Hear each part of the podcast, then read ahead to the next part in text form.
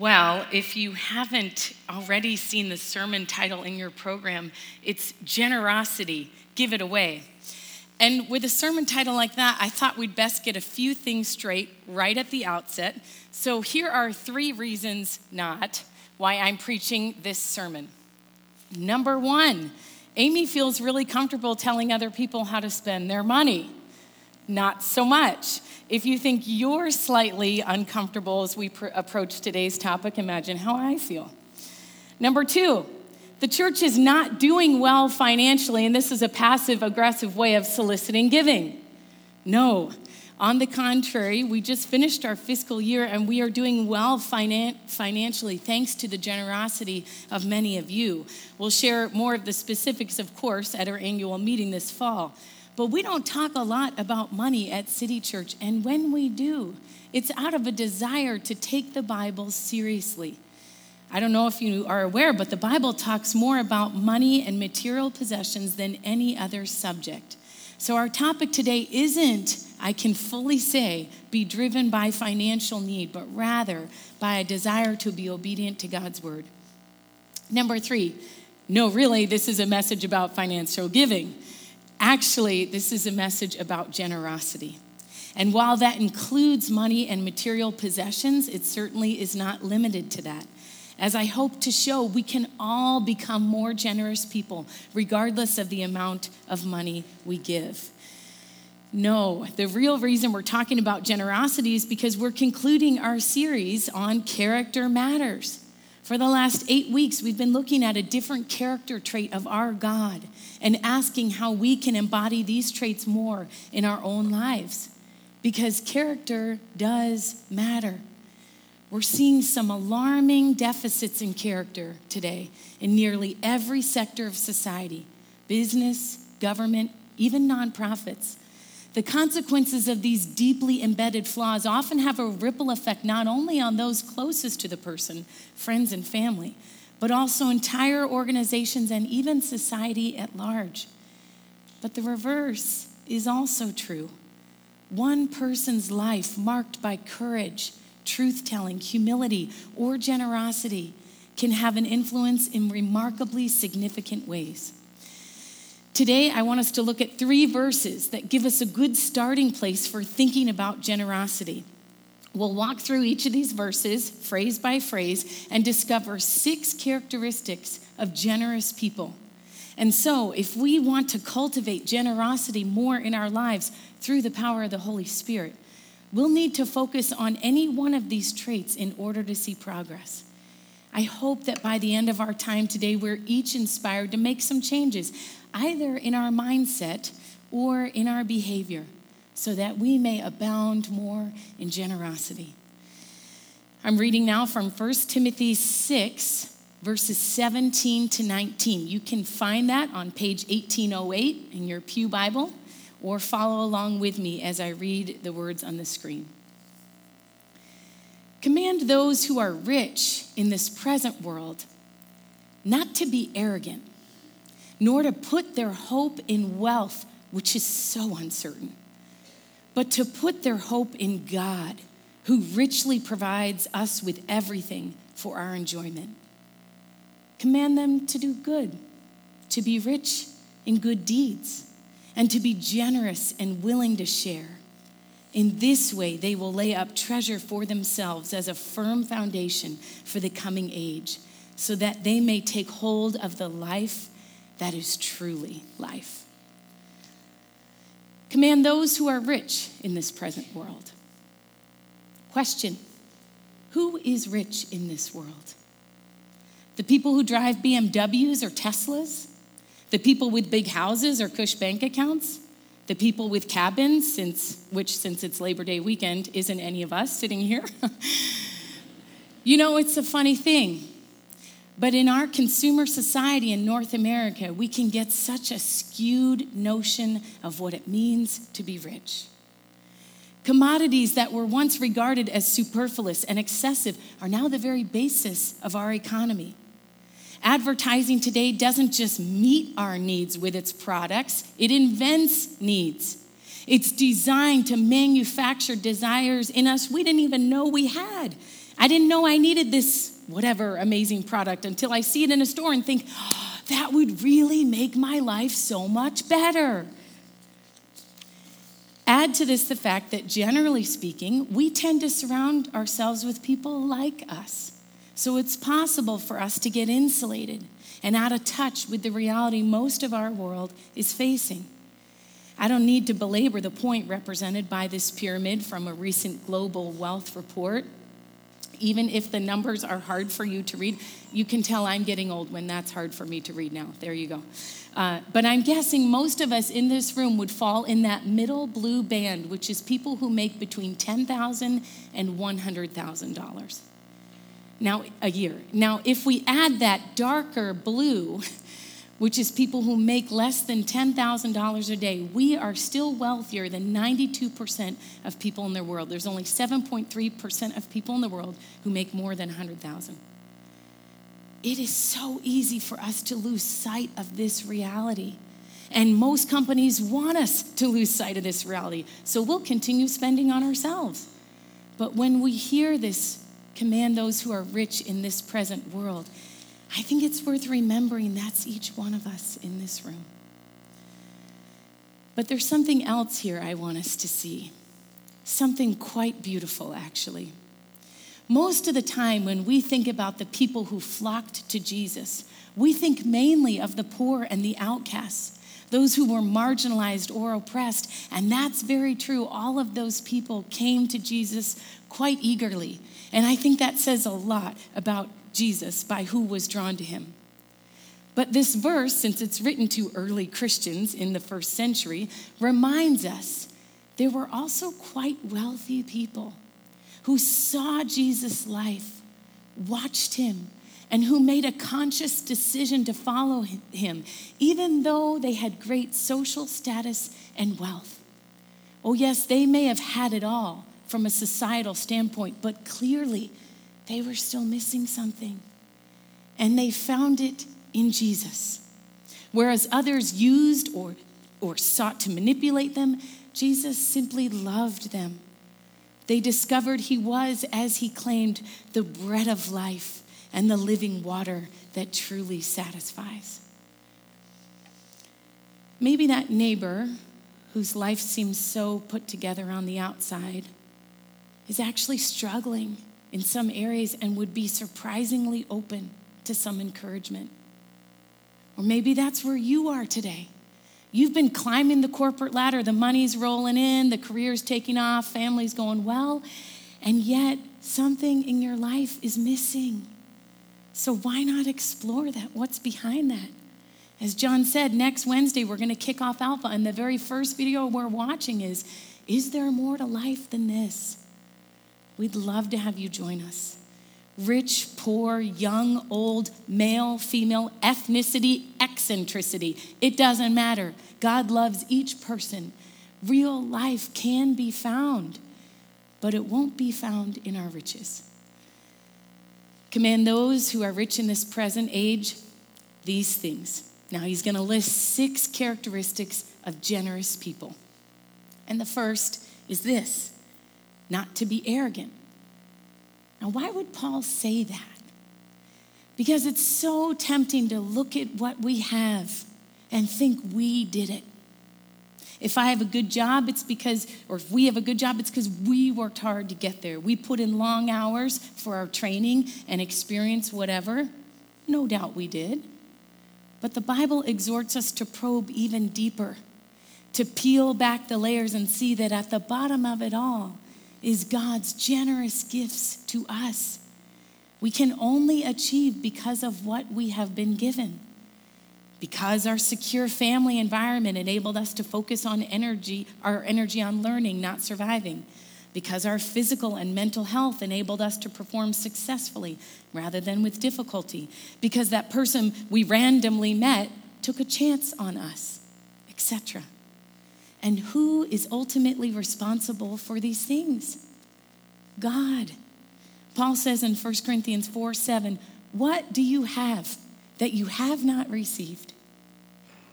What do you have that you have not received? All is gift. I was reading a book this week on gratitude, and the author said something I thought was really true, albeit counter to our North American culture, which prizes self sufficiency. He said, The strongest and brightest of us are fragile as a floating bubble, unsteady as a newborn kitten on a waxed kitchen floor. If we keep our footing in the shaky space between our arrival and departure this world, we owe our survival, not to mention our success, to many other people who held us up and helped us crawl or fly or just muck our way through. And to God, who keeps breathing life into our lungs the way a child keeps puffing air into a leaking balloon. And the result of having this all is gift mentality is that we naturally overflow with generosity. When we are constant benefactors of God's gift to us, there's no limit to what we give. The people of Israel modeled this mentality when presenting their gifts to build God's temple. Everything comes from you, and we have given you only what comes from your hand.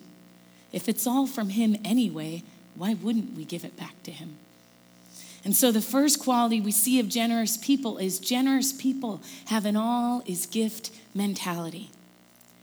Maybe you will want to sit with that this week. Maybe the best place for you to start becoming more generous is not to give it all yet, but simply ask yourself that hard question this week What do I have that I have not received? And then to thank God as the giver of all good gifts. So the rich are not to be arrogant, nor to put their hope in wealth, which is so uncertain. Many of us have lived long enough to know that's true. We can be rolling in the dough one moment and the next it's gone. The market crashed. The investment didn't yield the dividends we anticipated. The position was eliminated. The bill from the hospital was higher than we thought, and insurance isn't covering it. The policy changed. It can all be gone in an instant. See, money gives us a false sense of security. It gives us the illusion that we have more control than we really do. At the end of the day, regardless of how much money we have, we're still frail humans. James makes this point when he exhorts both rich and poor not to put too much stock in their positions, since they will pass away like a wild flower. Listen to this word image. For the sun rises with scorching heat and withers the plant, its blossom falls, its beauty is destroyed.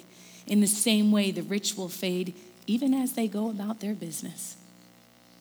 We don't like to think about it, but none of us, none of us can escape the reality that we will all die one day. No amount of money can control that. And the question then remains what have we lived for? To make a name for ourselves? To make a ton of money? Reality check, Paul says, just a few verses before the one we're looking at today. We brought nothing into this world, and we're going to take nothing out of it.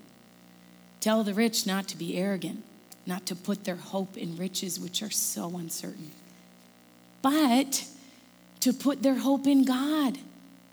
Why? Because He's the only one who can really satisfy. If we put our hope and trust in money, we'll be disappointed. God knows this. He loves us. He wants what's best for us. And He knows that while money is a great gift, it is a poor God. God knows a competitor when He sees one. That's why Jesus addresses this directly in Matthew 6 when he says, and I'm paraphrasing here, whatever you treasure most is going to drive all that you do. So treasure the right things because you can't have both. You can't serve both God and money. Choose wisely. And Jesus, knowing this about human nature and knowing what truly satisfies, doesn't want to see us get hurt. The Apostle Paul reinforces the same idea just a few verses before our passage today when he urges the church not to make getting rich their aim. He says, Those who want to get rich fall into temptation and a trap and many foolish and harmful desires that plunge people into ruin and destruction. For the love of money is the root of all kinds of evil.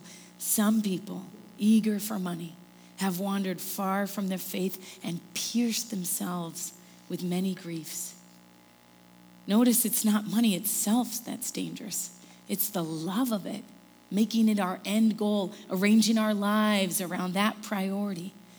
I think it's probably safe to say we both, we all know this is true, both statistically and anecdotally. Rather than securing themselves with money, a generous person puts their hope and trust in God. They're marked by a dependence on Him. And they do this whether they have a little or a lot. They trust God to both provide and to satisfy. When in need, they look to God to provide. When in plenty, they look to God to satisfy. So let me ask this morning what or who are we really putting our trust in? What are we striving for? What do we depend on? Or who do we turn to in times of difficulty? Command those who are rich in this present world not to be arrogant, nor to put their hope in wealth, which is so uncertain, but to put their hope in God, who richly provides us with everything for our enjoyment. I love that this phrase is in here. Because without it, we might be tempted to think God wants us all to be ascetics, that we should give all our money away, live in rags, never splurge on anything.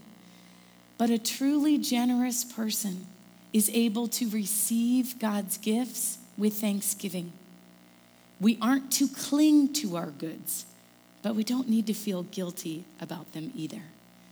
I appreciated one ethicist's words about gratitude this week. He said, The world is too bent for unshadowed joy, meaning, no, this world is not the way it's supposed to be, and it's our job to be God's agents of justice and mercy in the world.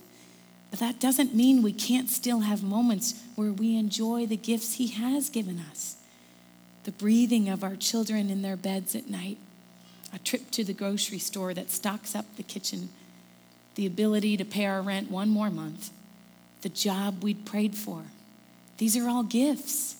If we're going to be generous people, we will be marked not only by how we give, but by how we receive. Every good and perfect gift comes from above. James 1:17. Now, of course, caution is advised. The line between need and want is very thin. There is a time to fast and a time to feast, a time for moderation and a time for celebration. So long as we are exercising both, we can give thanks for what we have received. Fourth, a generous person is rich in good deeds. Command them to do good, to be rich in good deeds. I love this wordplay. You want to get rich? Get rich in good deeds. Don't become known for what you have, but for what you give. Get people's attention not by what you possess, but in how you help and serve them. This is so freeing. It takes the focus off just material possessions. Anybody can do this, even if you do not have an income, regardless of where we are. An elderly neighbor has surgery, and you offer to walk their dog for a few days. A classmate is sick from school, and you send them the, their notes unsolicited. A friend is facing some medical tests, and you sit with her in the waiting room. A family has welcomed a baby, and you bring them a meal. So, as a step towards cultivating generosity in our lives, what do you have that you can offer? Maybe you're retired, so you have a little more time than you used to. How can you use that time for others? Maybe you've got some skills that would be a huge benefit to others. There are a number of ways you can serve both within and outside of City Church, and we would love to help you explore how you can be a part of God's work and contribute what you have. Fifth, while not limited to material possessions, generosity does include that. A generous person is willing to share what they have. It's true Generosity is an inward disposition of the heart more than it is simply a behavior. But this mindset must also be accompanied by outward manifestation. If we focus only on outward behavior, we'll degenerate into empty legalism. And if we focus only on inward attitude, we're kind of naive. For as Richard Foster says, the inner reality is not a reality until there is an outward expression. We can talk all we want about depending on God and not money, but we don't really experience that reality until we start giving money away and have less padding in the savings account. We must, in a very real sense, put our money where our mouth is. We must actually give it away to release its hold on us. But even though there must be some outward manifestation, the Bible doesn't encourage equal giving, as in we all give the same amount. It encourages proportionate giving. Here's two examples of that Deuteronomy 16, 17. Each of you must bring a gift in proportion to the way the Lord God has blessed you. 2 Corinthians 8, 12. For if the willingness is there, the gift is acceptable according to what one has, not according to what one does not have. Some of you here today give regularly a portion of what God has given to you to this church and to other ministries. And we simply want to say thank you.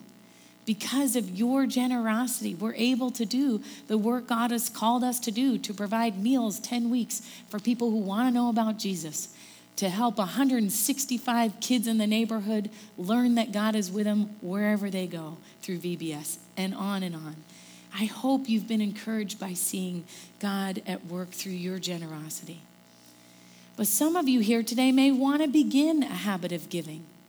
Now, I do believe in what City Church is doing. Um, so I think it's a good organization to give to, but I realize that can sound self serving, and I don't want to, that to be a hindrance. So you can give here or you can give to another organization, but find an organization you trust and believe in its mission, and start giving a portion of what you earn.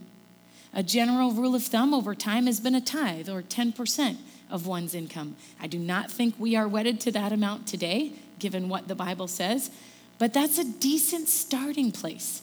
It's enough to curb our spending some, but not so much we can't pay our bills. Now, maybe 10% seems outrageous to you. You give one right now. Maybe you will strive to give three this year 3% and 5% and slowly increase that over time. Others of you may find 10% isn't enough, it's too little. You can live on 70% of your income. Go nuts. I think you'll find that as you do this, your hope and trust in God will grow as you see Him actively engaged in meeting your needs.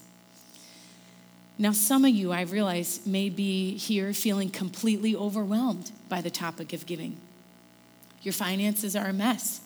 Maybe you struggle with impulse spending. And if that's you, maybe the place for you to start is not to give, but to commit not to spend to decrease your debt.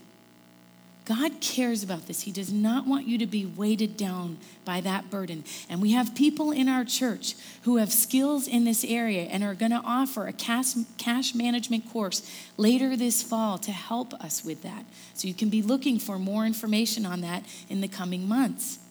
But maybe your commitment today is just not to spend anything beyond food and base and gas basic necessities for the next 30 days and that would be a great place for you to start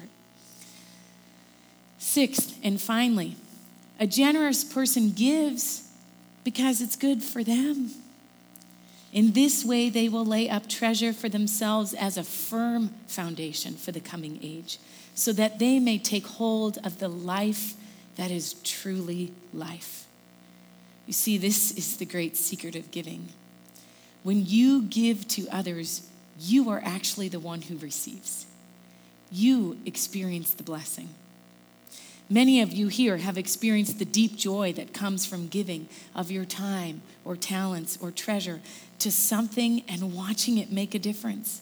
It's deeply gratifying to know your contribution is influencing things. When we give of ourselves to God's work, we're making an investment in something that not only has consequences for this life, but for the life to come as well. An investment, unlike money, that, as Peter says, can never perish, spoil, or fade. But generosity isn't just good for the recipient, it's good for the giver. It's good for us to have the all is gift men- mindset, not just because gratitude produces greater levels of happiness in brain activity, as we are learning today, but because it's actually true. When we have a habit of giving regularly, we learn to put our hope and trust in God, and we will not be disappointed. When we give our time to contribute to something greater than ourselves, we're knitted into a community and we get filled up. I chuckled at a USA Today article from several years ago when one writer, after examining the studies indicating giving of time and money actually boosts happiness, wrote, Given how much people spend on pursuing happiness these days, tithing might be a relative bargain. what if real life were found in giving ourselves away? What if a generous life is actually the good life? City Church, let us take hold of the life which is really life. Let us have an all is gift mentality. Let us put our hope and trust in God to provide and to satisfy. Let us re- receive with thanksgiving the good gifts He has given. Let us live generously in all aspects of our lives, our money to be sure, but our time, talents, our words, our spirits as well that those around us might come to know the gracious, generous love of our God, who gladly welcomes all, rich and poor, into his kingdom. Let's pray.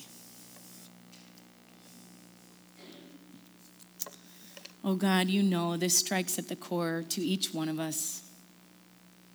We want to grasp our sticky little paws all over what we have as if we did it? Would you pry our fingers off it all? The money, the bank accounts, the time, the gifts, the skills, that we may have eyes to see where to contribute to your work in the world, to see your kingdom come on earth as it is in heaven, because boy, does our world need it. And boy, won't it be good for us. Help us in this, we pray, by the power of your Spirit. Amen.